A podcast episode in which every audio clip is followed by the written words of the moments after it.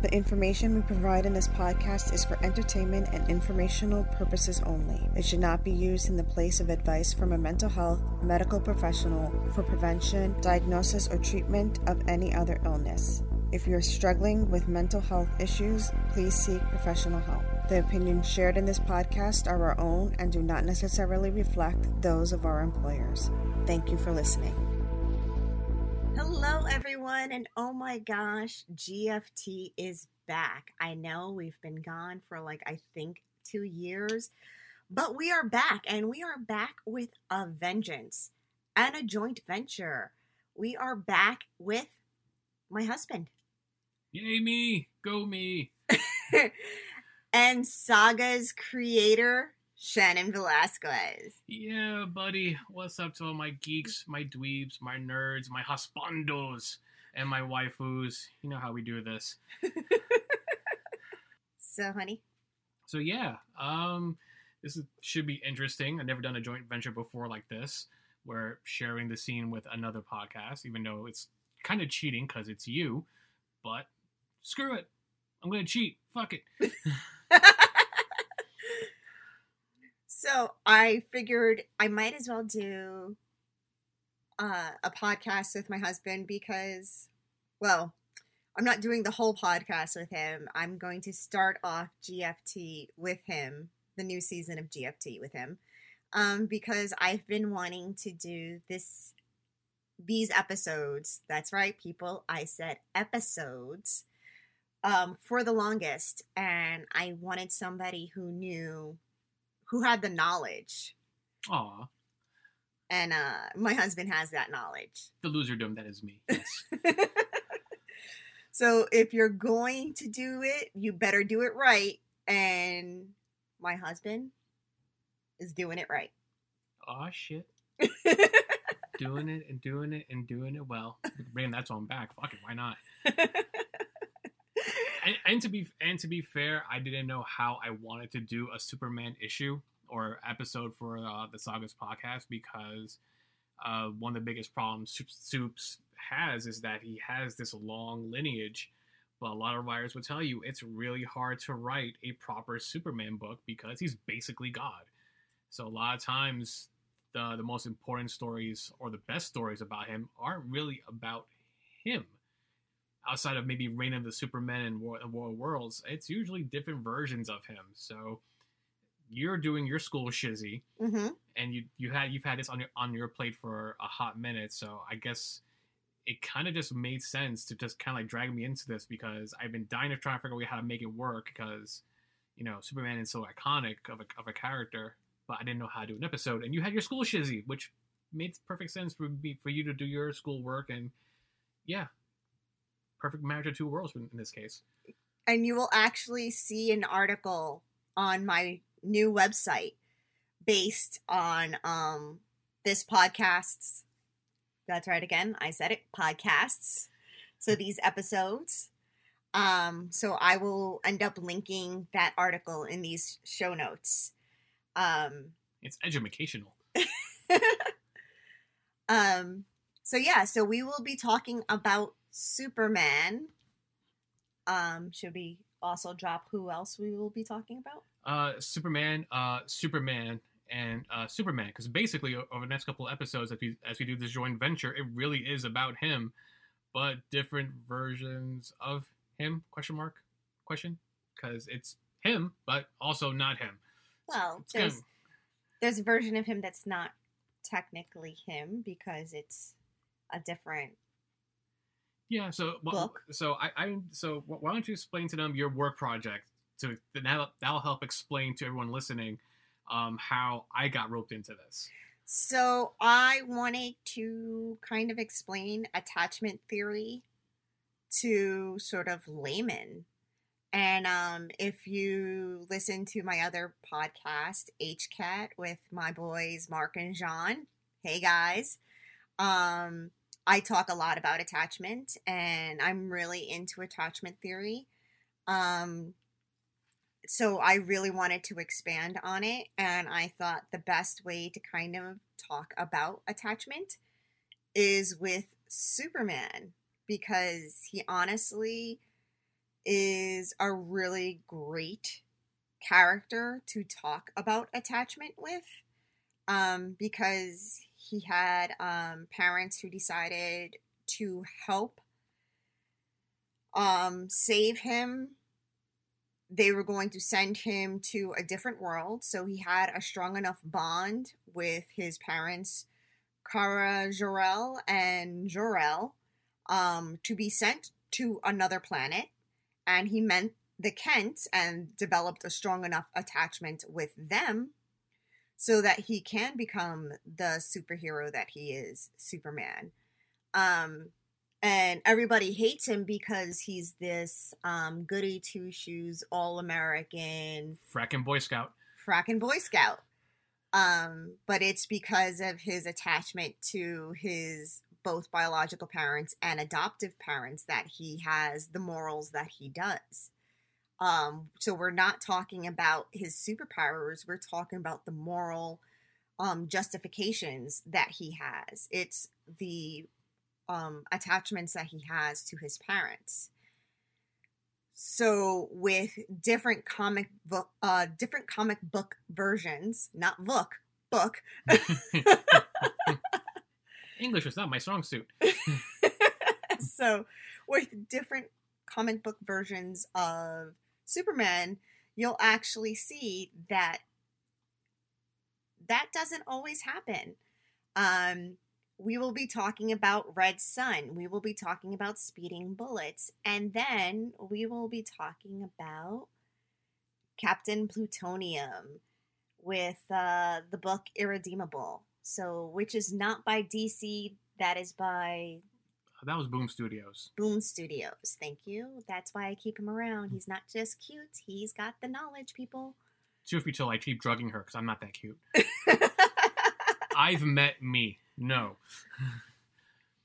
but uh, so for, for for the comic book fans, my nerds out there and geek dweebs, um, there's plenty of YouTube videos and articles based on Superman and the very vast, uh, basically copycats of him.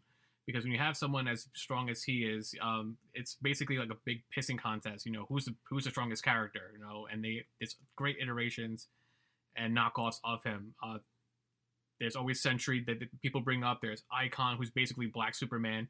Um, DC, if you want a Black Superman, I mean, just just do freaking Icon. He already has the backstory and everything. Um, DC, just do freaking Icon, and your problem is solved. You don't need you, you don't need to hire someone as Black Kal El because that'd be just a whole other mess. You have Icon, do that. Um, yeah, you have Irredeemable. You have you know Garth Ennis' version of the on uh, the Boys, making fun of uh, Justice League. You have Homelander. There's plenty of knockoffs based off of him. I will be doing uh, the boys at some point. Trust me.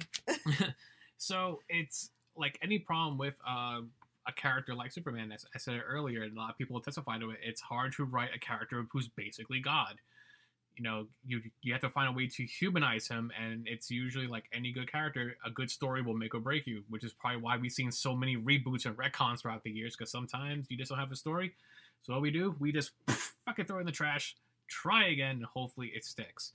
Uh, this was one of those uh, other world iterations, multiverse shit, to uh, write a story about Superman, get to cheat, play around in the sandbox, and basically have a whole new version of him. So Mhm. sometimes it works, sometimes it's, it doesn't work. We've seen plenty of multi versions of this guy where it just it sucks.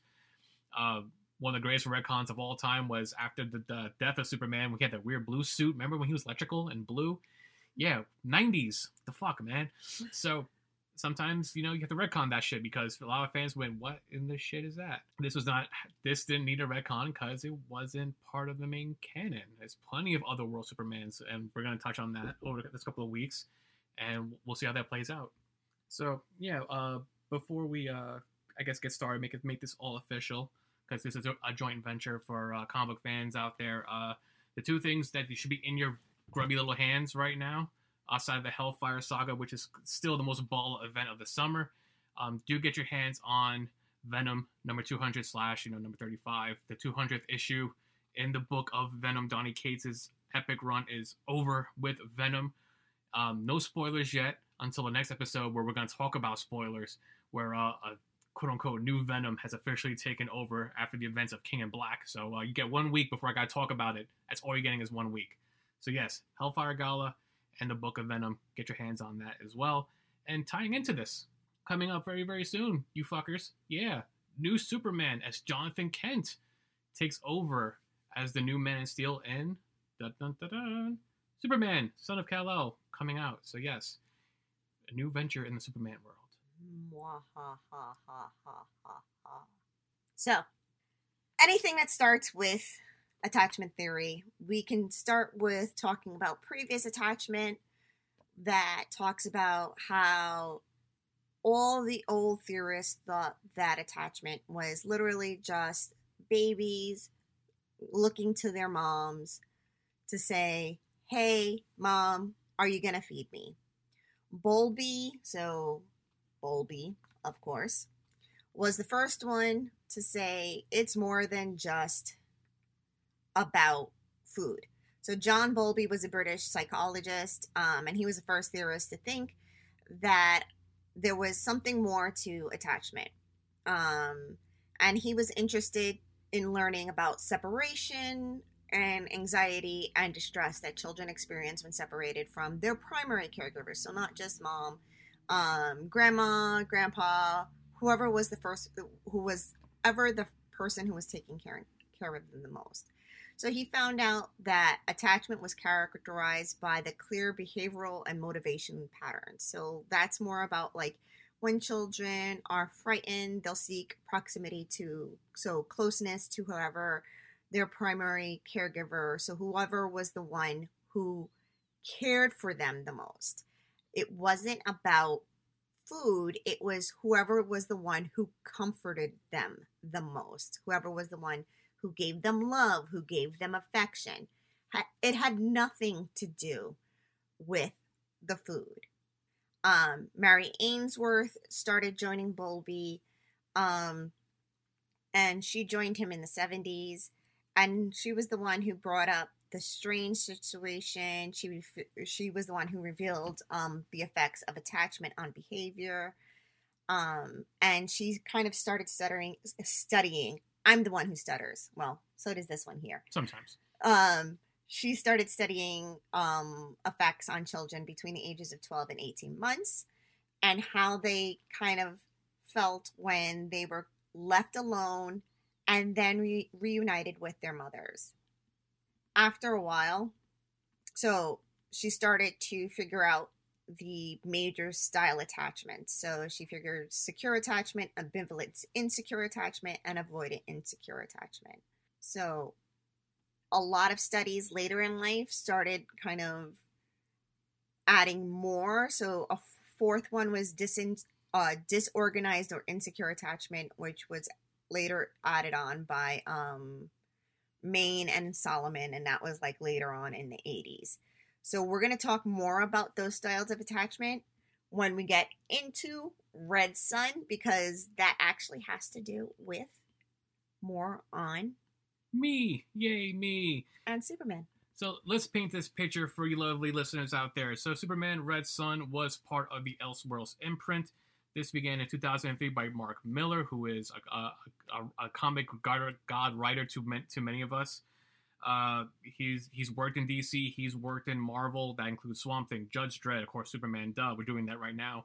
Uh, he's on the Flash, Ultimate Fantastic Four, uh, among many of his works. He was responsible for launching the Ultimate X Men line when Marvel decided to launch that Ultimate line uh, not so long, long ago. He's responsible for the Ultimates with Bryan Hitch the Ultimates were basically the Avengers, just called the Ultimates in the Ultimate Universe. He's also responsible for Civil War, Old Man Logan.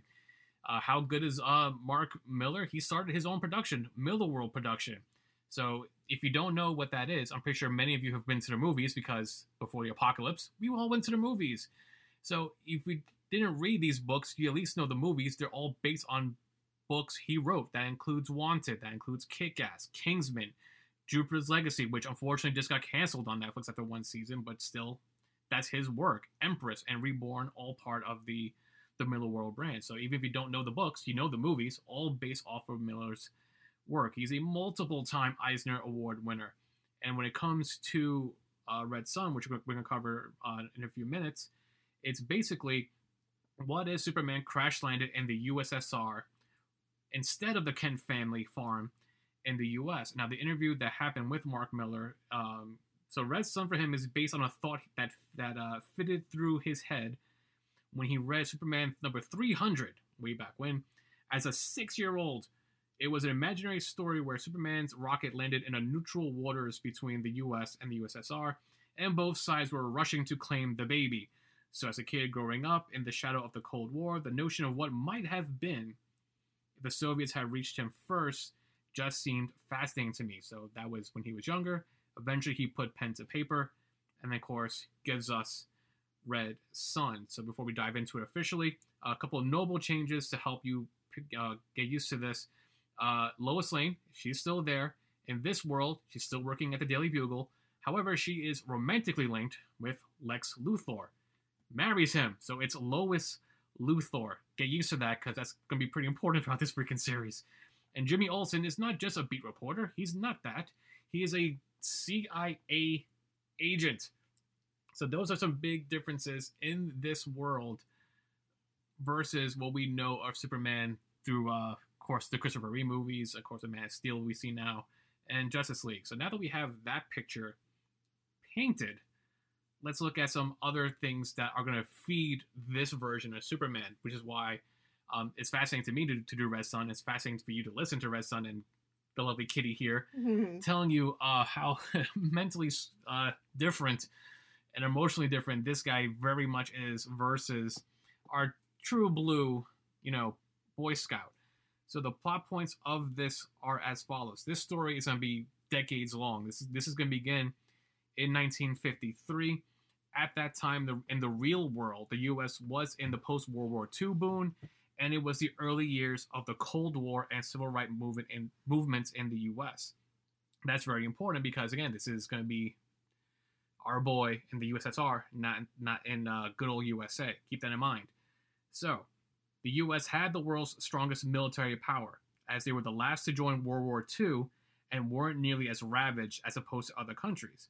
So between 1945 and 1960, the gross national product more than doubled, growing from 200 billion to more than 500 billion. It kicked off the golden age of American capitalism. Most of this increase came from government spending, the construction of interstate highways and schools, the distribution of veterans benefits, and most of the increase in military spending on goods like airplanes and new technologies like computers. We love computers. All contribute to the decade's economic growth. So rates of unemployment and inflation were so low and wages were high. So when you have that, people can spend money. And when people can spend money, it just feeds the middle class. The middle class people had more money to spend than ever, and to this day still ranks that amongst any other generation. And because of the variety and availability of consumer goods, expanded along with the economy. They also had more things to buy again. So that is the world that this Superman is gonna just totally take a big poop on and just completely rewrite history. So, here we go. Let's do this. It begins with President Eisenhower regretting to inform the U.S. citizens, legitimately regret to inform. That's what he says on TV as this thing begins. That quote, the Soviet authorities have released to the world secret government pictures of a costumed individual more effective than their own hydrogen bomb. An alien Superman committed to communist ideals whose very existence threatened to alter our positions as a world superpower. Eisenhower is briefed on his powers super hearing, impenetrable skin, eyes that can see through walls, and fire laser beams. So, obviously, they want to know where he's from. He's apparently from a collective farm somewhere in the Ukraine, not in Kansas. Big freaking difference. U.S. sources say an alien ship crash landed some 30 years ago, and he was raised on a simple farming ground where he was found. Just think, Agent Olsen says, if that rocket had landed 12 hours earlier, this Superman they're talking about would have been an American citizen. And throughout the first opening pages of the of Red Son, we get the uh, it's a bird, it's a plane, you know, the whole propaganda shit we've seen and grown grown accustomed to throughout the years. It's played on TV, but it's played on Russian TV, so it's a hardcore uh, communist propaganda machine. Superman, strange visitor from another world who can change the course of mighty rivers. bends steel in his bare hands, and, and who, as champion of the common worker, fights in a never ending battle for Stalin, socialism, and the international expansion of the Warsaw Pact. Gotta be a nerd. Well, not comic book nerd, but our actual History buff. history buff nerd. Because why is the Warsaw Pact important for this story? And that's because of this. The Warsaw Pact was created in reaction to the integration of West Germany into NATO in 1955 per the London and Paris conferences of 1954. The Warsaw Pact was established as a balance of power or a counterweight to NATO. Now, although the Soviets claimed that the organization was a, a, defensive alliance, it, let's face facts here, it soon became very, very clear that the primary purpose of the pact was to reinforce communist dominance in Eastern Europe. Remember, this is Cold War time, so yes, this is all about uh, my dick is bigger than yours, more than anything else. so Eisenhower quote says the Feds, the Army, and the CIA are all officially obsolete boys and girls. Go get me Dr. Lex Luthor on the phone. The Cold War just evolved into a whole new level. So right off the bat, we see differences, not just the world at large, but where he grew up. So we know Superman grew up in boring Kansas. Sorry, Kansas, you're fucking boring. You're cool and all, but you're boring. And here, our boy grows up in a collective farm in the Ukraine. Again, and this is during the Cold War time. So I guess this is for you, Kitty. How differently can that drastically affect? Because we are talking U.S. capitalism versus um, Stalinism at that.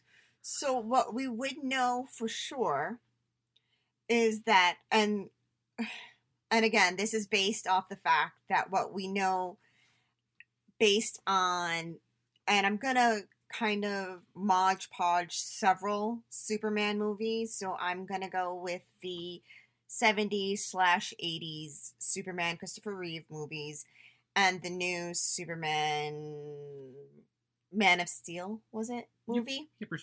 um when superman was a boy he was raised sort of in solitude in quiet in Kansas, led to be told, hide your powers, keep it a secret, um, but help people if you can. Sort of. Because Martha Kent was always always told him to be helpful to people to a point be helpful to people as a human boy. Jonathan Kent, be helpful to people as a human boy. So still be helpful, but hide your powers.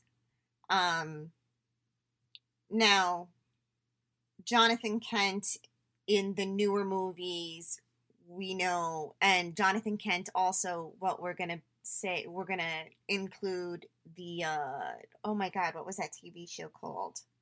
With Somebody Tom Wells. Save me. Yes, that was the theme song, honey, but that's not the name of the TV show. It should have been. Tom Wells. Smallville. Smallville. I don't know why I couldn't remember that name. Smallville. It's where, it's where he's from, Smallville. Yeah. Um. So with Smallville, he was very much told hide your powers hide your powers make sure nobody knows about your powers um so even though he fooled around with his powers jonathan kent made sure nobody knew about his powers um and even in the newer movies when we're talking about his powers um jonathan kent kind of made it seem like his powers were a bad thing yes, it was out of fear that they were going to lose him, but that can be damaging to a child too. Be anybody but who you are. Um, which can cause an unhealthy attachment to that parent, but a very healthy attachment to Martha Kent which is the reason why he had such a great attachment to her. Um, later on, we see that he did have a good attachment with Jonathan Kent, but they were protective of him. They made sure he had a good childhood. They made sure he was protected. They made sure his needs were met. Um, and they made sure he lived like a child. That was what they wanted to make sure of. No matter what, he got to live the life of a child. Um, so we get to see that in all those movies, all those te- those television shows, and even in some comic books. Um, I'm gonna look at my my my cheat sheet. Cheat Um, sheets are oh, cheat sheets. yeah. Awesome. Action Comics number one and two, and honestly, Superboy number two, which is June 1949. You can actually get it on the DC app if you have access to it. You DC can Universe. the DC Universe app. You can read it. Um, they show you his childhood. Um, so you can honestly get like a ton of great resources of how Superman's childhood was and see how well he was attached to Martha Kent and Jonathan Kent. Now, Superman in the Cold War era, in a communist farm, we don't know too much about how he's raised there, other than it's a communist farm. Um, they're pretty much you're given a certain amount of food. Um, it's very much this is the ration that you're given. Um, and he's probably told to use his powers to help uh plow the lands. You're he's told to use his powers to, pr- protect the people. Um, so he will probably be used right off the bat as a child. Um, so he probably did not have the childhood that he had as a child in Kansas. Well, uh, I'm, I'm going to quote uh, my old, as dirt now, lover to death, uh, high school teacher, Mrs. Gidra, when I first learned about communism. And the great quote was Communism in its purest form is evil. So you take communism at its face value, it is bad. There, there, there is no good uh, version of it, much like socialism. So this version of Supes, uh, much like the other iterations, does not start developing his powers up until puberty starts rearing its ugly head. You know, super pimples that when he pops them, you know, pretty much destroying walls. That's gross. I made that up, but the, I, I, I could totally believe that actually actually happening. His his first robot must have been disastrous for that toilet. But anyways, Oh my god. you're welcome. But for this version of him, uh, he grows up semi the same the same aspect of he grew up on the farm, and because of uh, this version of socialism and Stalinism, it's all about the collective. Um, we all eat the same because it all must go to the government. The government is great as long as everyone gets their fair share. We're fine. Of course, again, in its purest form, it doesn't work out that way. So growing up, he had the farm experience well socialism version of it anyways stalinism in this in this case In other words, he didn't get his fair share because most of it will go to the government to feed yes the military, government workers, and things like that. The farmers will be left with whatever they feel is necessary to feed that family. yes and and then when his powers did did start to manifest he was very scared because there was really no one there to really guide him with what he was going through he was found by the military and then from there it was all about uh, Stalinism. Uh, he grew up believing in Stalinism the same way other iterations. He grew up believing in capitalism, which helps feeds this story. So he grows up totally believing in Stalinism from the get go. That being said, uh, the next part of this is very important for us as we go through the story. It's monologued. This entire Red Son three issue run is monologued by Supes. And as you read this, he when you read it, he's very I don't want to say arrogant. He's arrogant. Okay, he's arrogant, but it, it's it's whatever the next step of arrogance is. I think is is, it because he just way he talks to us, the, the the reader, is like, well, this stuff happened, this stuff happened, and like I can almost see him with his pinky out in the air, going, "You filthy little humans, I'm so far beyond you." Because as he monologues the entire story to us, you know, and this is the part we'll we'll, we'll dive back into. Um, he's monologuing it to us from a, uh, a future perspective and he mentions he does things for the good of people regardless of nations through his beliefs being rooted in, um, in Stalinism. And that the entire thing, again, I want to say it again because it's very important. He's monologuing to us that all these events already happened, and when we get to the end, you can see what a, what a mind job it is. So Lex Luthor in this world is still Lex Luthor, brilliant, brilliant guy, but he's he's probably stabbed a few, people on his way to the top, and he's setting up accidents in the USSR and the USA to test Superman's reaction time and speeds, and also to collect data from uh, DNA um, from him. During one of these accidents, the Daily Globe, as in every freaking iteration possible, the Globe decides to fall on Lois Lane, but he stops it. Quote from our future uh, D-bag. They call me a soldier, but that was never true. I was never a soldier. A soldier always follows orders.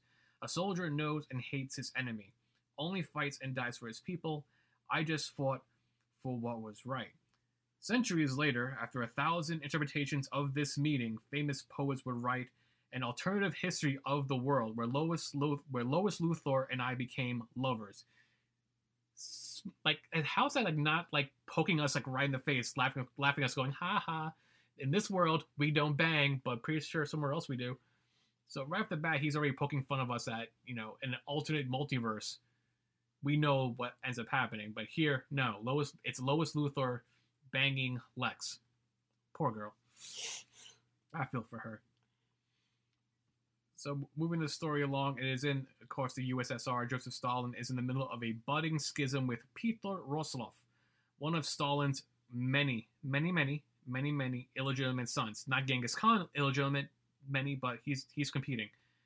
And current head of the NKVD, the People's uh, Commissionerate for Internal Affairs. I don't know how they got that abbreviation because it's not even close.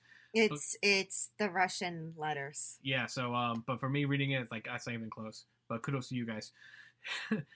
what and uh, yeah, I, I, I couldn't figure that out. Thank you for because when I first read that, I was like, how does that make sense? So it's it's Russian letters and the Russian uh the, the Russian words. Yeah, they, they they they feel their own Russian English. Anyways.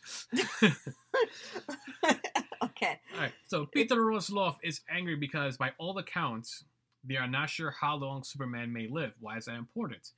Because he was being groomed since he was eight years old to take over Stalin once he passes away. But with Superman, um, in firm position and it's you know he's super strong, speed and everything, and they don't and basically invulnerable to everything on they throw at him. He's pretty much going to take over, and that pisses off Pyotr. Now Stalin cares very little for this. He wants Superman to be in charge and lets Peter know that to watch his back, that he's just one of many illegitimate children of his. So even Pops is like, listen, I can make another one of you.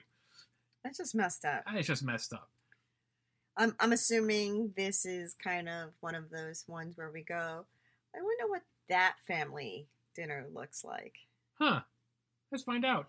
So at, at a, it's at a dinner party. Stalin is meeting with Hera on Themyscira, aligning, trying to get Themyscira to align with the USSR, but hesitant because, as Hera points out to uh, Stalin, that the USSR has a very less than stellar human rights record. Um, they they may be you know on the outside looking in, but even they're like, mm, this looks shady. It's here Wonder Woman meets Superman at this party and is immediately smitten with him to meet a man that's like her and not a small mortal because she's towering over everyone at this dinner party. So for all you got tall guys looking down at girls, it's like that but in reverse. So moving this along, Superman is talking with Piotr Roslov. I'm gonna keep doing that because I like I like doing that. Who does not attend this party? He comes clean to him about some of the awful things he has done, and this is gonna be important for us later on. That includes killing two anti Superman dissidents during a purge, leaving only the boy alive. Quote, the boy could have been no more than nine years old, but his glare would have stopped the clock ticking. I shot his parents. What does that do to a boy, Superman? I don't know, Kat. What do you think that's going to do to a boy? Um, you've killed his parents. Honestly, that can cause a lot of trauma. Um, that can cause a lot of anger. That can cause. that could cause foreshadowing. Yeah, I mean, it, it, it's gonna cause a lot. I mean, it depends. Where is this? I mean, this kid can definitely, definitely decide I'm gonna stay on this anti Superman bandwagon And instead of being completely traumatized, I mean, he still is probably traumatized, especially if he watched his parents get murdered. Um, so we know fight, flight, and freeze, but there's faint, uh, which people kind of forget. Um, Yeah, he didn't do that. Quote. so quote. A glare that could have s- stopped the clock ticking. I don't want to meet that boy. So he probably would have gone into fight mode if he would have known he was going to survive. But uh, if he can get some information on Superman, Hmm. There's that foreshadowing thing again. yep. Careful what you do, folks. That shit could bite you in the ass later. Speaking of which, let's move the story along now once again. Now, Stalin dies from a apparent cyanide poison, and it's at this time that Superman initially refuses command of the Communist Party. By the way, Stalin actually does die from cyanide poisoning people. Yes, so we're using a lot of Mark Millar uses a lot of real world events to paint the picture of this first issue before it moves before it moves on. So here we find out that later on that uh, Piotr does find out the guy responsible who did um, poison his dad, and he had him shot in Red Square in full public view. Obviously, this is a, a, a, fear tactic to make sure no one dares try anything that stupid again, according to them. And it's at this time the U.S. government decides to capitalize on Stalin's death. They go they decide to really up their ante on the nuclear threat to contain communism, and obviously it's more about Superman more than anything else. So Supes' monologues, he can hear them and knows their plans, but did not wish to be the leader of the Stalin regime, referring to the people behind him. Politics not being his scene. He just wants to help his comrades and nothing more. He completely believes in Stalinism more than anything else. So when we were discussing this before doing the podcast, it was always, you know, how different will he be from the regular Supes we we all know and love, freaking Boy Scout. But is it a what's what's the, word, the phrase I'm looking for? Is it a, a taught thing, or is it or was it always in him, you know, to be this good person? So it's nature versus, versus nurture, people. Um, and everybody said, like, Superman was, this is completely nature, that Superman was this Boy Scout, and it just kind of comes out in him that he's going to be this Boy Scout. And no, it seems that it was completely nurture. The Kents made him the way he was. Um, I, I would say it's a definitely a little bit of that's just his nature because we can poop on Stalinism all we want because it's bad. And, and again, I'm gonna say again, I'm gonna steal it from Mrs. Deidre, um, the line she taught me when I was in high school. In its purest form, it's evil. If you look at it from a systematic standpoint, it makes sense. You you, know the collective gets enough of what they need and the rest goes to our military to make sure we're safe. But obviously, that's not what they did. They pretty much just ran the country poor. Everything, every red cent pretty much went to the government at large and military. So if you're looking at it, he's pretty much doing what he did in the U.S. and Kansas. I'm all about the people. I want to make sure everyone has the same thing. However, this version of it is Stalinism, which um kind of leaves the whole country kind of fucking dirt poor. So you're not saying his his Boy Scout his uh morals are uh his natural tendencies. You're saying the way he uh attaches onto a per uh to the collective's viewpoint is his natural. Yeah, I, I, I guess I guess that, that that makes sense because he grew up in Kansas, and you know, The US Yeah. is capitalism and the American way and, and he and he totally embodied it, um, heart and soul, and, and with the Kents, you know, Mhm, you know, you mentioned already, um, hide your powers, but do good mhm. and everything else. Um, this version of him was, oh, you have all these powers, and he believed in Stalinism as as a kid growing up, and then when he found out he had powers, he was groomed by Stalin himself. Mhm. So he believes in it wholeheartedly. So he pretty much embodied almost the same exact thing, but in a very different manner. Basically, it's like I'm here for the people. However, dude, you're bankrupting the basic people, and that's gonna change his uh, worldview um, in a little bit. So, referring to his uh, superiority as a specimen, he says, "quote I'm I'm sorry, comrades, but the very idea of this, you know, taking over of the regime, is in complete contradiction to everything we were raised to believe in." So, right then and there, he's already like, "Listen, um, I'm superior, but that's not what I was taught. I was taught the collective is more important than anything else, which is complete Stalinism. But again, he's looking to do it for the collective." Meanwhile, everyone else is like, no, you have power. You're supposed to use it. He doesn't believe that. He believes in the collective. And then the fun begins. So it's at this time the U.S. government, sponsored by Lex Luthor, sends Superman 2. We see Bizarro engaging to kill Superman. Bizarro, I love you, Bizarro. Sea Lab, Sea Lab, yeah. I'm gonna watch that after this is over. Bizarro, I love you, Bizarro. All right, so Superman monologues quote: "The duplication is imperfect, a crude effort compared to Lex's later work." So we get to see more of Superman being very arrogant in what he believes uh, are lesser specimens to him. Um, the duel does cause a accidental, an accidental nuclear launch, uh, missile launch in Great Britain. Here's where it gets interesting for our future douchebag. The clone sacrifices itself to save millions, first freezing Superman, then grabbing the missile into space before it detonates. The decision still stumps Superman to this day. Those, that, that That's his own words. Luthor, at this time, you know what? Uh, he doesn't take losing very well. Nope. Does not take losing very well. So, all right, I sent Bizarro 2 to kill Superman and uh, end this communism, this this uh, alien thing, and end communism. How do I deal with this? he decides to murder his entire research team at Star Labs, and then officially decides to launch LuthorCorp, dedicating his life to destroying Superman. Wow, this sounds oddly familiar. Hmm, it does, doesn't it? so here's where it, it gets interesting as it, as the issue ends once again. So, however, a chance with Lana Lazarenko basically the Russian version of, of, of Lana Lang, his childhood sweetheart changes his mind.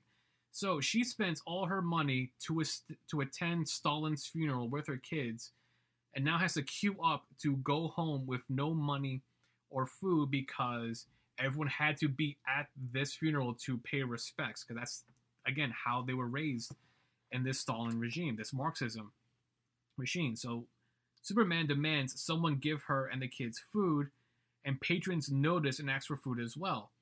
Where Lana goes, It's okay, Superman, it's not your fault. It's just the way the system works, you know. You can't take care of everyone's problems. Tapping into that Boy Scout problem of his, he chooses to use his powers for the greater good. However, though, he's still believing in communism and Stalin's basic communist teachings. Decides to turn his country into utopia based on communist ideas, which sounds absolutely freaking wonky. It, it spits right in the face of uh, anyone waving a red, white, and blue flag in the States.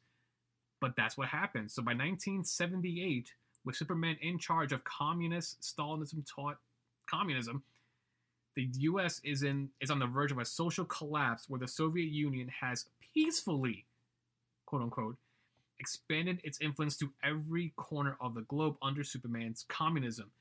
Only the U.S. and Chile refused to to bow to Superman's rule.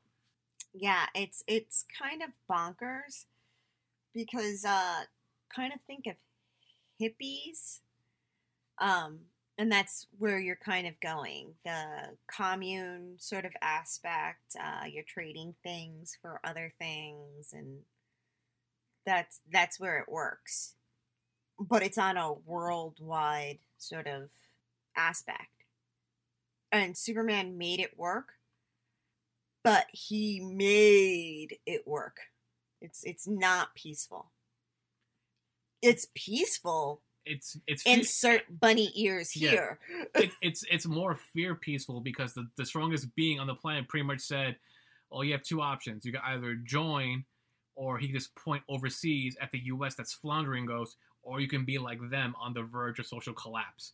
Yeah.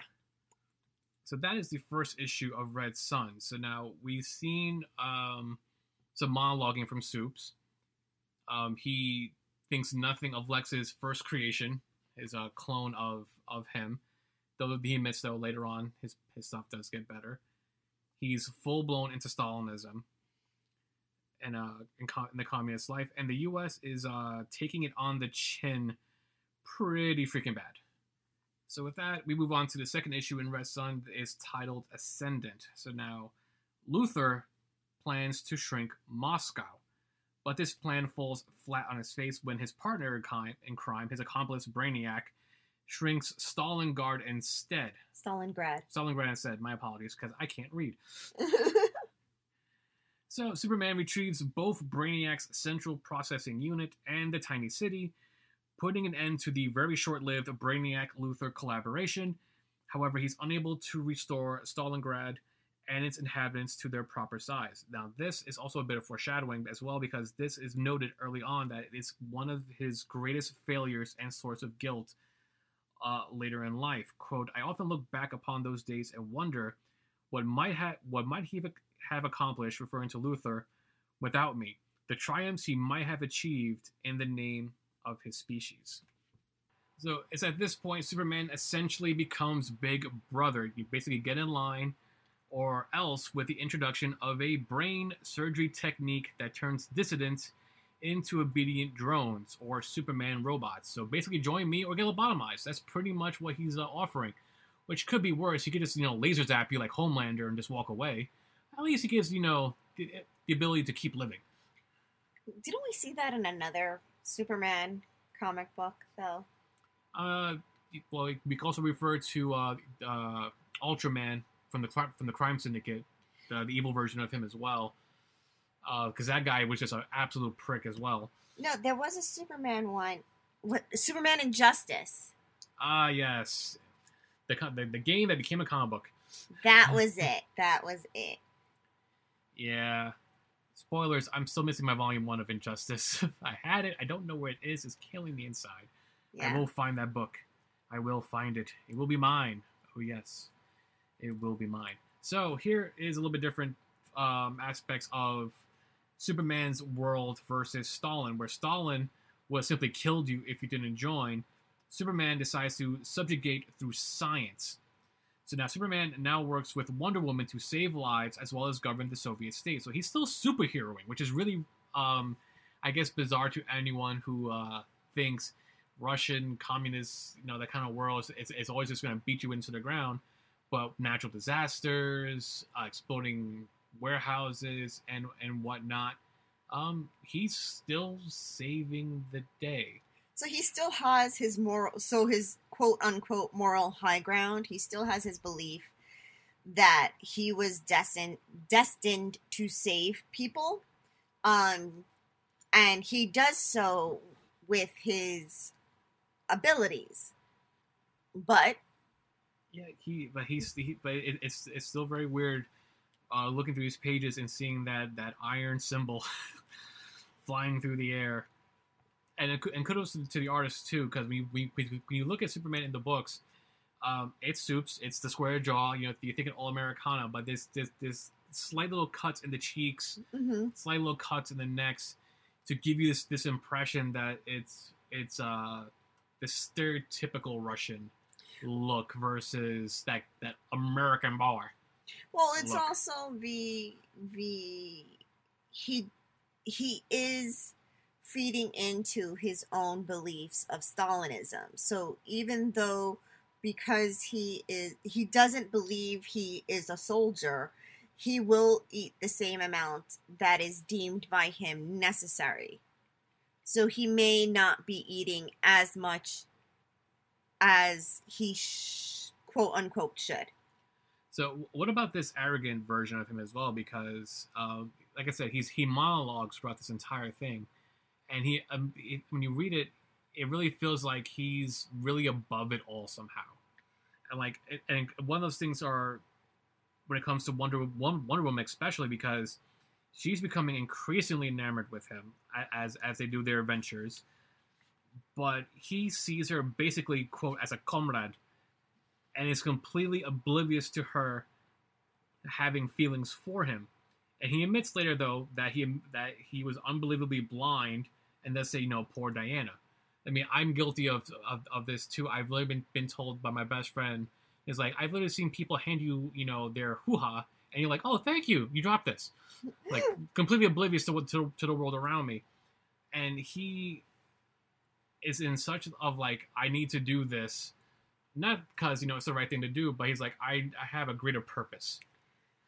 So that would be based on the fact that there is an insecure attachment. Um, and because of this, he doesn't know how to create another attachment. There wasn't any um display of affection in his home to show this is how an attachment is created. There is no show of affection to show, oh, this is what it feels like to, you know, to develop an affection towards someone else. So for him to see those displays of affection, it looks kind of odd.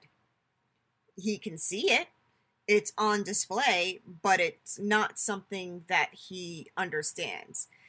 The other thing with a insecure attachment also develops sort of a lack of empathy or a lack of sympathy. He we can see he has a sympathetic um almost for lack of better terms nodule there's something there that says oh i should be sympathetic to these people but he doesn't even see them as his people. He sees he sees them as creatures. He calls uh he he's called them creatures right? As, uh, as, for lack of better words yes. Yeah. citizens you know So- quote unquote yeah he's called but you know uh he's called uh lex luthor uh and when he's working for the human for for human beings the species meaning he doesn't see himself as part of the species. When he- clark kent and i'm specifically going to talk about clark kent talks about himself he talks about himself as a human being. He doesn't talk to talk about himself as um someone from another planet uh, another planet planet. Oh my god i don't know why that word didn't come out.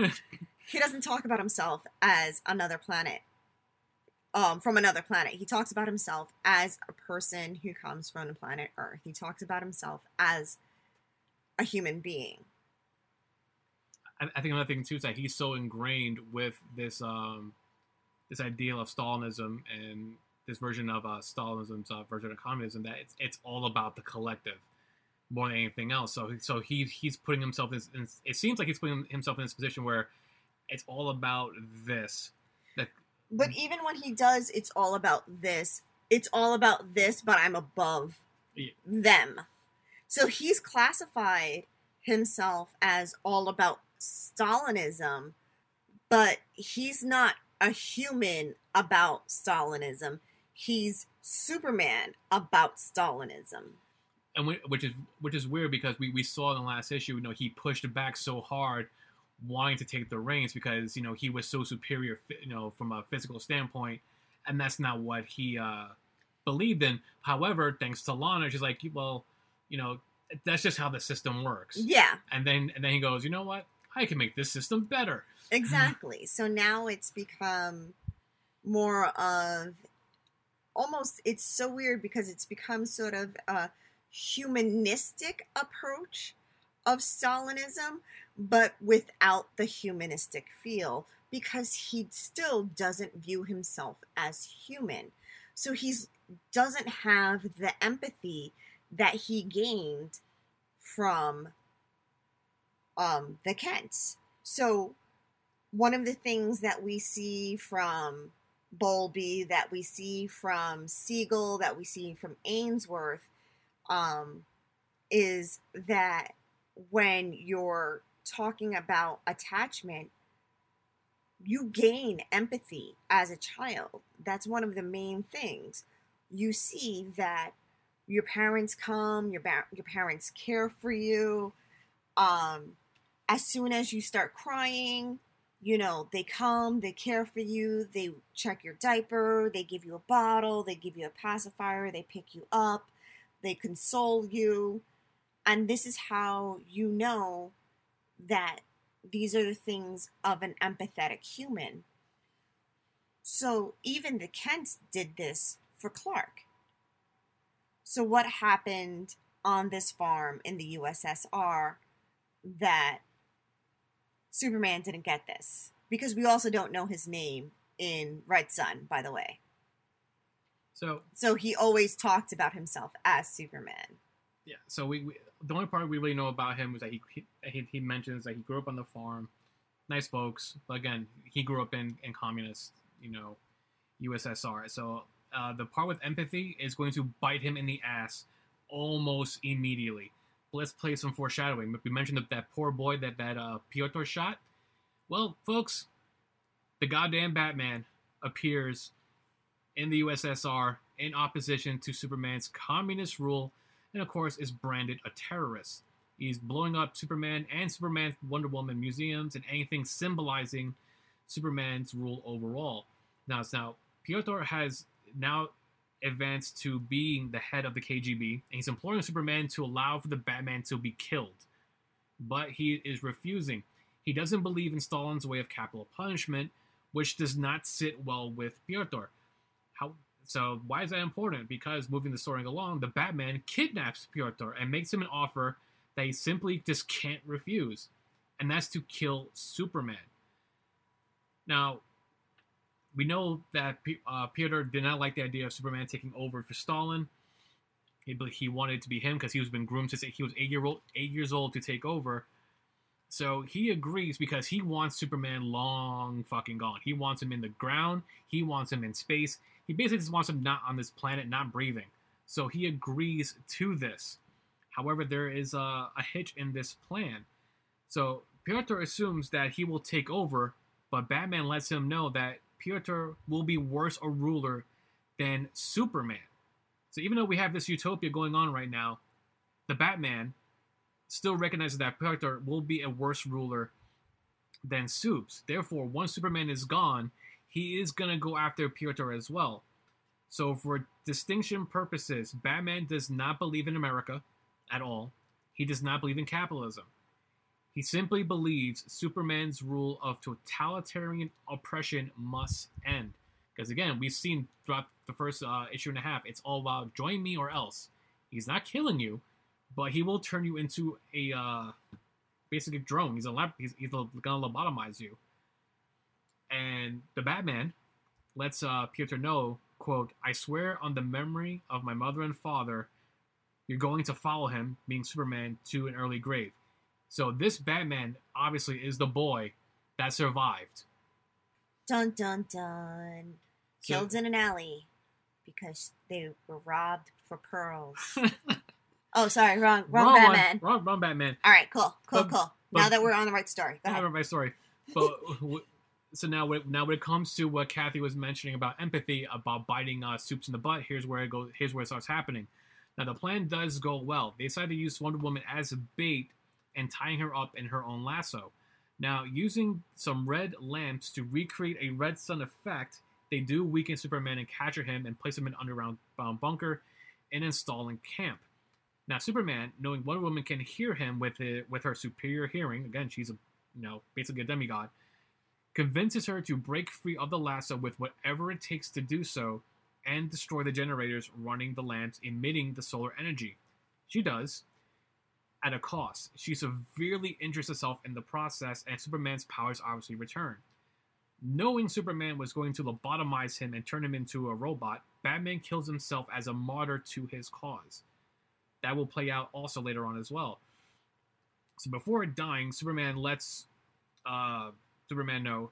I'm sorry, Batman lets Superman know that it was LexCorp that provided the lamps, and it was ultimately Piotr who helped him that helped set the trap to capture him and subdue him. So now Piotr is turned for into a Superman robot as a reward for turning against Superman, and Wonder Woman at this point no longer has feelings for Superman because basically she, he used her, has had no problem using her, as he shows little to no regard for her injured condition as her hair turns white from the effects of breaking free from the lasso.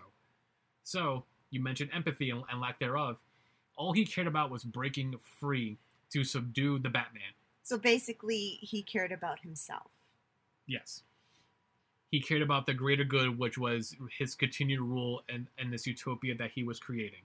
Oh my gosh, it's possible he may be developing a small uh, problem here. If I would know better, and I might not, I may see some signs of a small problem, like some narcissistic tendencies playing out.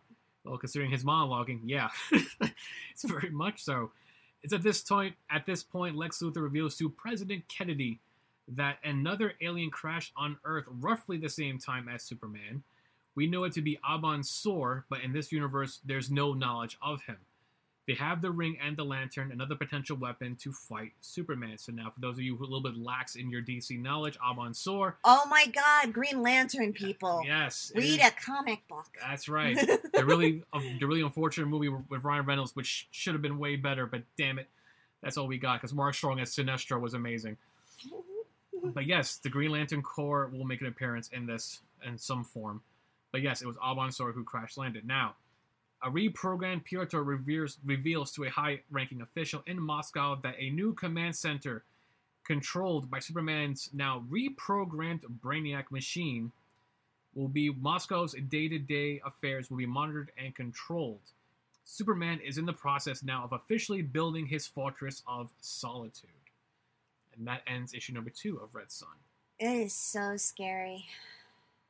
I I don't. So we don't see any empathy with him, and I'm not saying he has narcissistic personality traits. I'm saying he. Uh, I'm not saying he has narcissistic personality disorder. I'm saying he has traits of a narcissistic. Of narcissistic. Oh, I'm sorry. Rewind all of that. He has he has narcissistic traits. Um, he is he has plans of grandeur. He finds himself more important than those around him. Um, yeah, it is all about him and no one else, and he puts his needs above everybody else's. Um, yeah, those are some of the traits of a narcissist. Um, he will hurt those to get his needs met definitely. Um it's kind of sad that Diana felt so powerfully about about him and the lariat of truth is a very powerful weapon for her and she destroyed it to break out of it for him. And she he really did not care about care for care for her at all. He, he mentioned it. He mentioned it also early in the issue. It's Yeah. like you know completely oblivious to it all. Yeah.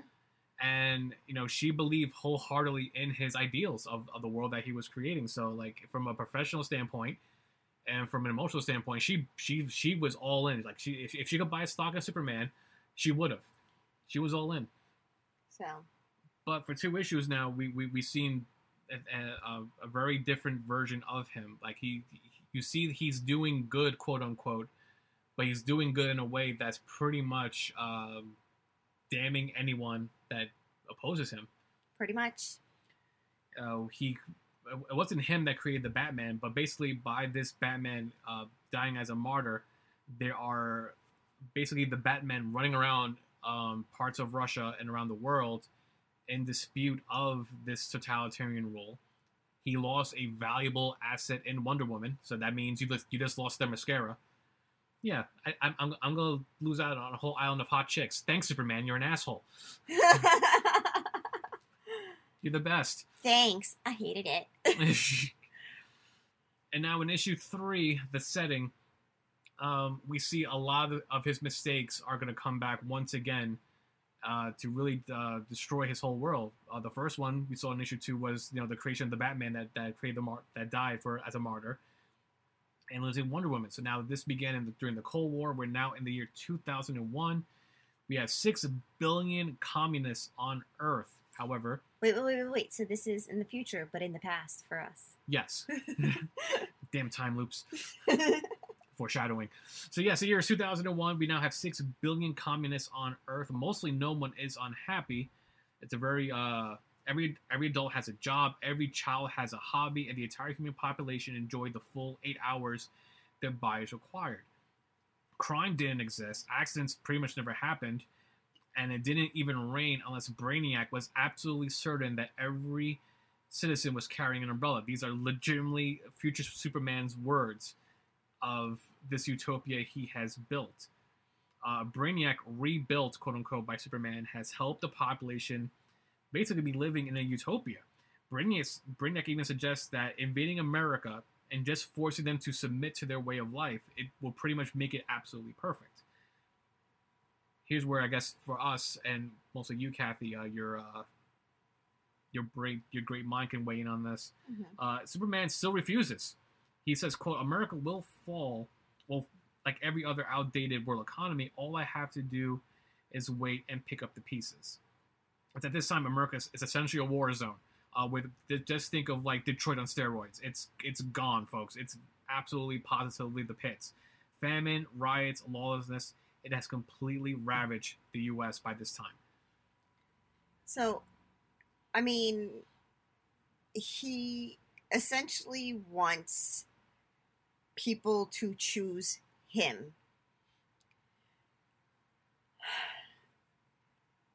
Um, goes back to that narcissistic uh, traits. The charm that someone has when they're narcissistic, it's they want to be chosen. They want you to feel that they've been saved by you. It's a supr- and and narcissistic personality disorder.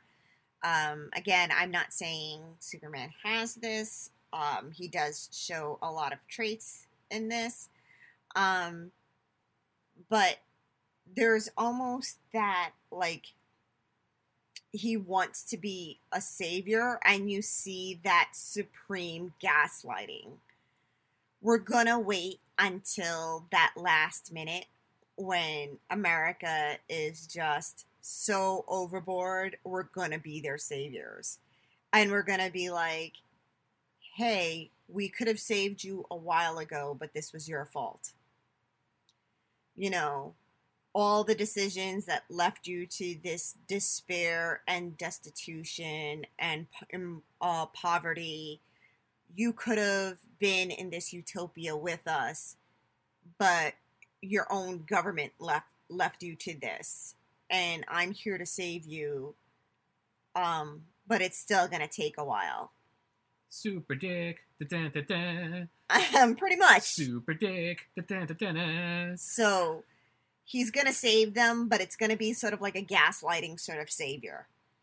Um, and that's sort of those those narcissistic personality traits. So yeah, it's gonna happen, but it's it's gonna be sort of a dickish move. Um, again, those are part of those um, unhealthy attachments. Something didn't happen when he was a child. What? we don't know. We don't see that part of a child of his childhood.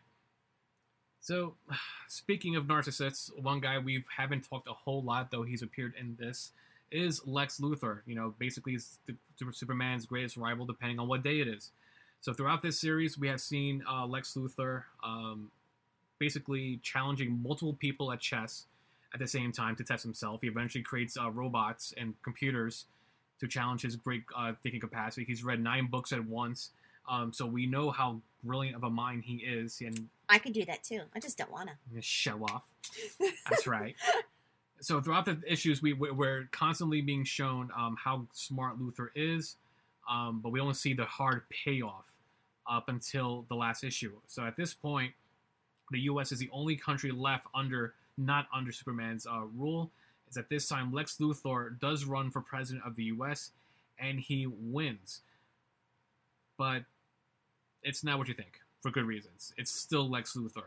So there are some good things that come out of it, though, for those of you still rooting for the good US, US of A in this series. Under Luthor, the U.S. economy does stabilize and improves.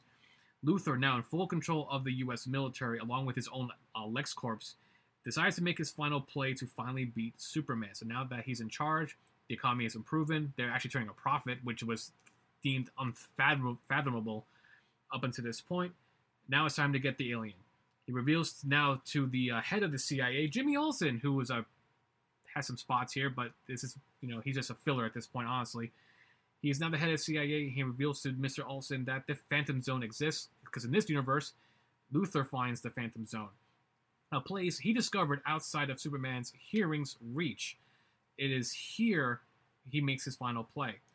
Inside the Phantom Zone, they go, they go, and apparently Lex Luthor has recreated the Green Lantern Corps in its own image. I know for those of you who watch who read Green Lantern, there's a lot of mythology behind it.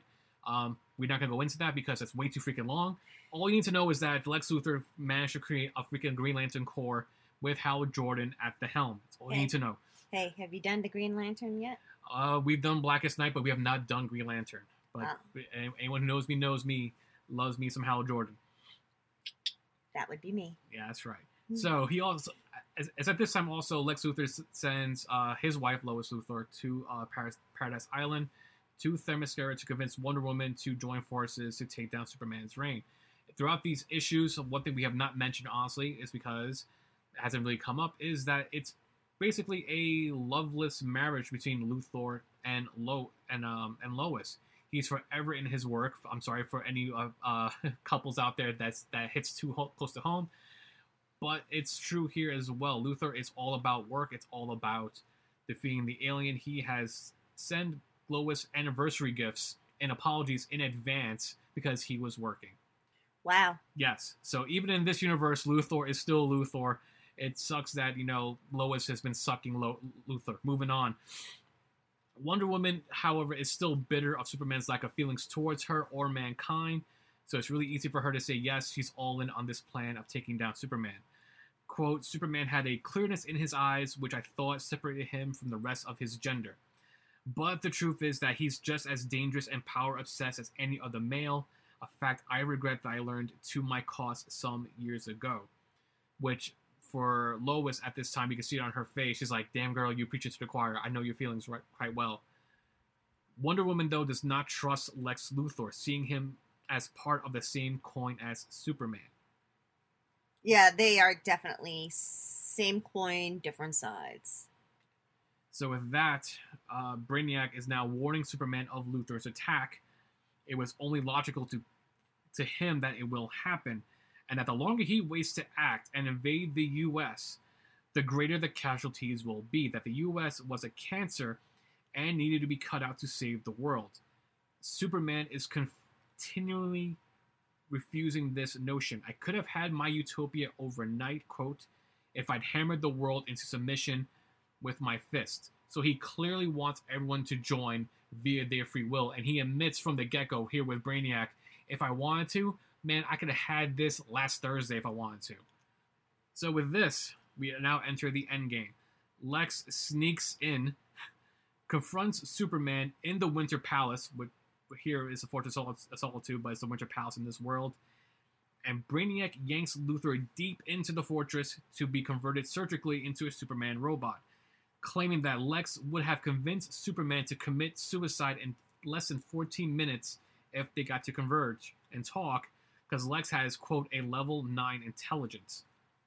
Superman at first disagrees with the conversion, ha- um, hoping that Lex would just, you know, go away and, you know, he, and that, you know, he'll best him in his own fashion, but that's not happening because as that's happening, Lex Luthor's Green Lantern Corps, which still sounds weird to say, but still happens in this book, along with the Amazons from Themyscira, are- are en route to attack Superman at his winter home.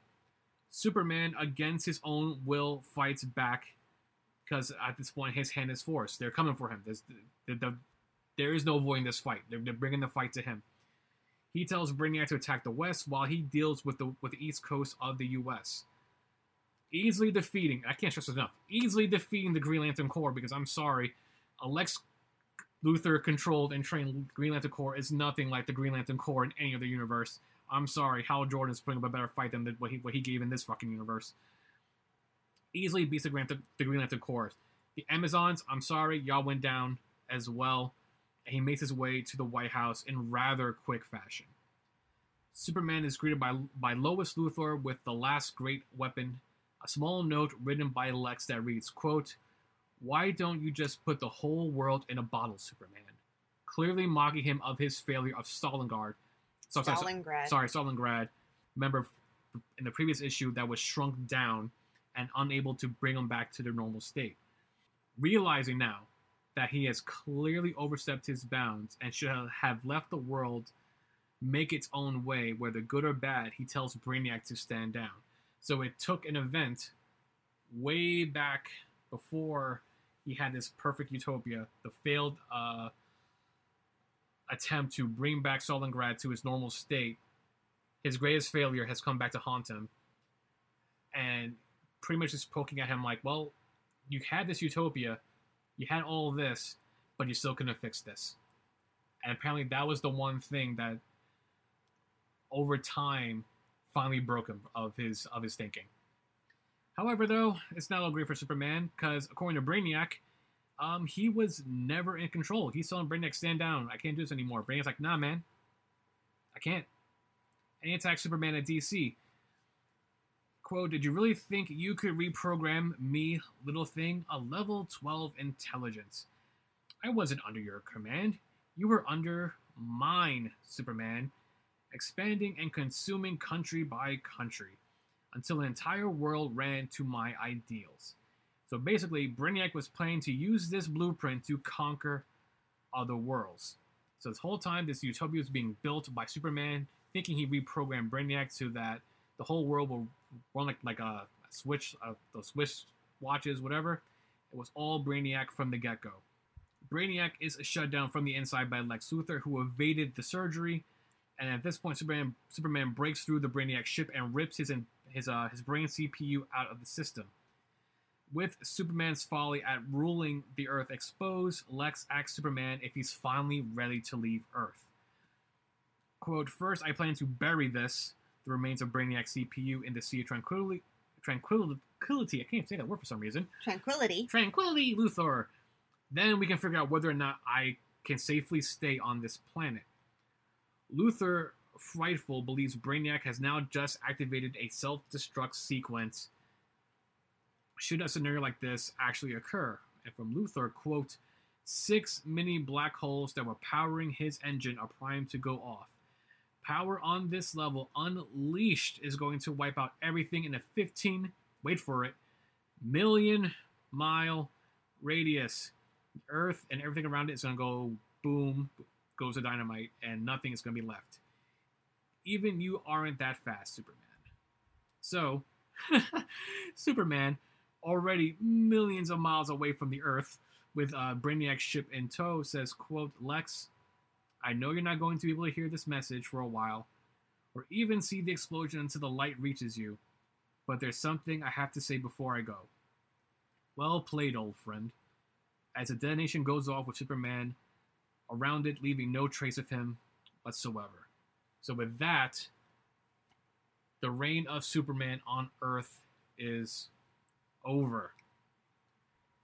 Luthor, with Superman gone, Brainiac gone, and he's older now, they have an interview with him. The world is ready to embrace Lutheranism even more readily than ever before. One could almost be forgotten for thinking that this had all been worked out to the 10th decimal point 40 years ago. A Superman? Checkmate. So by this, it looks like Luthor had this planned almost 40 years ago. So all those times we saw Luthor playing checker, playing chess with other people, with robots, reading all these books and everything else, putting off Lois to the back burner. He was working out this plan for the hardcore long game. Go Luthor, you sick bastard. Nah, man. Nah. Okay, folks. So now that that mind job is out of the way, that Luthor apparently planned this 40 years ago, and we end uh, Red Son, and then we go into the more uh, psychological part of this with the Kathy. Hmm Here's the epilogue of Red Son. So now, now the world is celebrating that the that the reign of Brainiac and Superman is over. Uh, Luthor and Jimmy Olsen win a landslide re-election, and under Luthor, the world economy survives the collapse of the former communist rule. Because remember, the entire world was all in on it, and excels under Luthor's now Lutheranism rule. He takes over the Winter Palace, again the Fortress of Solitude, and using notes from the archives, adapts into his own Lutheranism. Under his rule, cancer, AIDS, diabetes, blindness, and every inherited form of disease would eventually be wiped out. Advances of science would let the average man live to 800 years. Luthor lives for over a thousand years, and at his funeral, Superman is there to pay his respects, but is dressed as we typically know him, looking like Clark Kent, the hat, the the the the, the, the journalistic attire. We see him there for the first time as the guy we know him as, but no one else knows him as that. Lois does see him, but passes it passes it off as an eerie sense of deja vu. Superman is simply enjoying his time living as a human. And quote, for the first time, I could sit back and see the world of wonders of the world through human eyes and appreciate a resourcefulness that had failed to give them credit for. Mankind had evolved to become the most advanced species in the known universe, inspired and led by a billion years of Luthor lineage. Lena Luthor, the artist, Lombard Luthor, the Imagineer, Laurie Luth 145, the math magician, Jordan Luth 1938, pioneering necronaut and first man to set foot in the afterlife.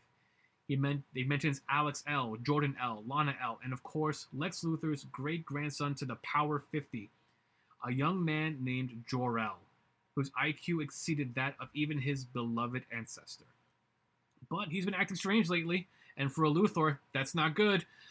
Working too hard and telling the world that our bright red sun that has dimmed that, that has dimmed my powers and aged my mind is in danger of consuming us. Could he be right? I wonder. Or is this the first time in countless years that a Luthor made a mistake?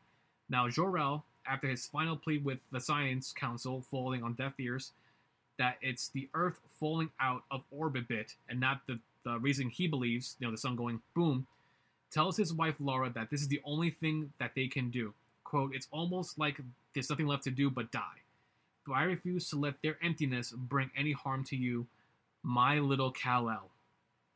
Why should you have to suffer for being born into a world with nothing left to conquer? Wife Laura is worried about sending him so far back. The sun was yellow back then, and people so primitive. Jor-El tells her it's okay because he's strong and fast and virtually indestructible. And he'll need these things to survive. And with the earth burning up and falling apart, they send Kal-El off in a ship as the parents embrace and look on with tears in their eyes. Goodbye, my son. Go back and change the world so that we might not become this cold, complacent lot. Go back and bring a little light to our lives again. And the ending two pages, the panels given to us, it shows the ship that was sent off with Jor-El and Lara crash landing in the Ukraine in 1938, essentially creating this time loop that is Superman Red Son. So Lex Luthor, great, great, great, great, great, great, great, great, great, great, great, great, great, great, great, great, great Great great grandkid in this multiverse is fucking Superman. Scary, isn't it? so, in this one, it's not Krypton, it is Earth in the very far future that Superman comes from. And from that, he comes from a loving family. And this Earth, still, it's the Science Council that is not listening to Jor-El and Lara. And his parents are sending him off to um, the past instead of to another world so that he can survive. They know what they're doing. They're sending him back in time so that he can move forward and, and be the great this time loop and, and, create this time loop. It's so strange. Um, but to be the great uh, hero that he is supposed to be. Um, it, it, it, it's it's it's great when you when you read this because the panels as, as, as you go through it is pretty much he's he's listing all these Luthors and all the great things they're doing, and you think you're getting this great, um, like old school, like Western, like the sun coming over the horizon kind of bit, and you, you feel like, man, the future's freaking bright, but then you realize, no, the sun is dying, about to explode. Yep. So you're reading all these names, you know, Lori 145, uh, Jordan Loof 1938, just because you know the names have been repeating so often that they start attaching numbers to it, and then like, well, we'll just cut off the the, the letters. Now you have L L L, and like, wait a minute, I see a pattern coming. Oh shit! hmm And it's it's just it's just so like weird that like all the traits of a Luthor you would think, you know, this the narcissism, the ego, and everything else is because he's a fucking Luthor. So, I mean, which is very, very odd. Um, and it's so strange because I've done a genogram for Superman. Um, and granted, I, that would be going back hundreds of th- thousands of years. So of course I wouldn't con- I wouldn't include um, Luthor in it. But yeah, I mean I've done a genogram for the House of El, and it's it's crazy to think that yeah, it's it came from the Luthors. Um, would I? I mean, based on the Red Son, would I classify that he has some sort of Inbreeding problems. is his genogram a stick? No. um, but his will I say he has some sort of mental health diagnosis? I don't know. Would you say that? You can comment um, in our Twitter. That's gonna be that's gonna be fun. I, I, can't, I can't wait to see like uh, any thought processes people have on this. Because we know we, we, we played with the originally the idea like what like with, with Mark Millar did you know what would happen if, if you know Supes landed in the USSR versus anything else?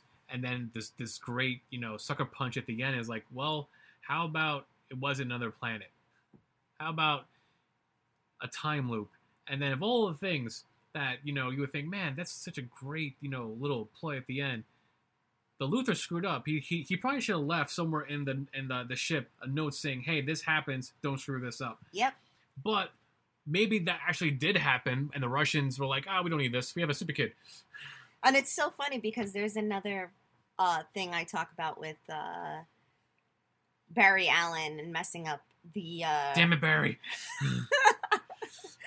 messing up the uh, timelines. And You there's- erased Wally, you bastard. there's a there is a a psychological term that we use and it's an old old term and I can't remember it right off the top of my head right now but I'll remember it I'll have it for the next the next episode. Um and I can see that happening with this one too. Um and I I can't remember why I it, the, the term is so um ubiquitous ubiquitous that I can't remember it right now. It's just it's just a, just a term that we almost hardly ever use. Um but yeah, I'll I'll I'll try to remember it for next time. Um or throw it in the show notes Because reasons. cuz raisins. Um so till next time, Hmm. Shannon, where can they find you? Uh, Facebook, the lovely thing known as Instagram and Twitter, the, the Sagas Podcast. Find me, like me, like, subscribe, share, please, kindly, kindly, please. Um, yeah, and definitely find when you find the sagas uh, podcast, like, subscribe, rate it because you know when you rate it, um, every rating helps boost him up on uh, Apple on Apple Podcast. That helps boost his uh, boost him up so that p- other people can find him. Oh, I'm everywhere, folks. You can find me Apple, Spotify, iHeartRadio, TuneIn, Alexa, wherever you listen to your podcast, you can find me. Just you know, Yeah, but when you we want we want to build that that group. We want all you nerds to, to congregate together. yeah, but when you rate it on Apple is when uh, when other people can find you. Yes, so please do that. The more nerds, the better. um, and of course, you can find me on Instagram, Twitter, um, GF Therapy, Geek Geek Fam Therapy. Um, so Instagram, Twitter, um, GFT dot geek therapy dot com um, is the website um, and of course um, discord the geek therapy discord i'm always there um, so you can find me there Yeah, a couple, more weeks. We're gonna do some more uh, iterations of Superman in some form or copycats, and uh, see how all these nut jobs coincide with one another. Yeah. And of course, if you are thinking about suicide um, or you need somebody to talk to, you can definitely reach out. Um, the text is 741 741. Um, and I will put down the phone number in the show notes. Shannon usually has the phone number 741 741 for text because um, I know a lot of people aren't crazy about talking to live people. Yeah, again, um, this this is all thanks to, uh, for me anyways, um, listening to Octane and Liquid Metal. Liquid Metal. Uh, Katie Babs doing this all, all the time, so something I wanted to do as well. So the number you need is 800 273 8255. It's 24 7. So, um, yeah, do that. And not for you, for someone you know. As always, you know, you never know who's going through some shizzy you know, Happy Smile is could be hiding some uh some gnarly shit. You know, pandemic sucks, life sucks sometimes. There's again, I, I said this on my last episode. I'll say it again. There's probably nothing they haven't heard in some capacity or another. So you are not alone. I know it's a, a tired cliche. It's true.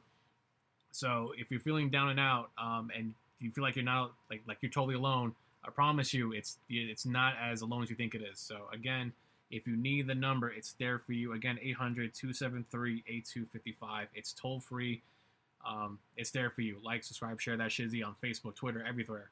You know, don't lose another person to something that is uh, can be prevented. Yep. All right. Thank you guys, and uh, we'll see you soon. Excelsior.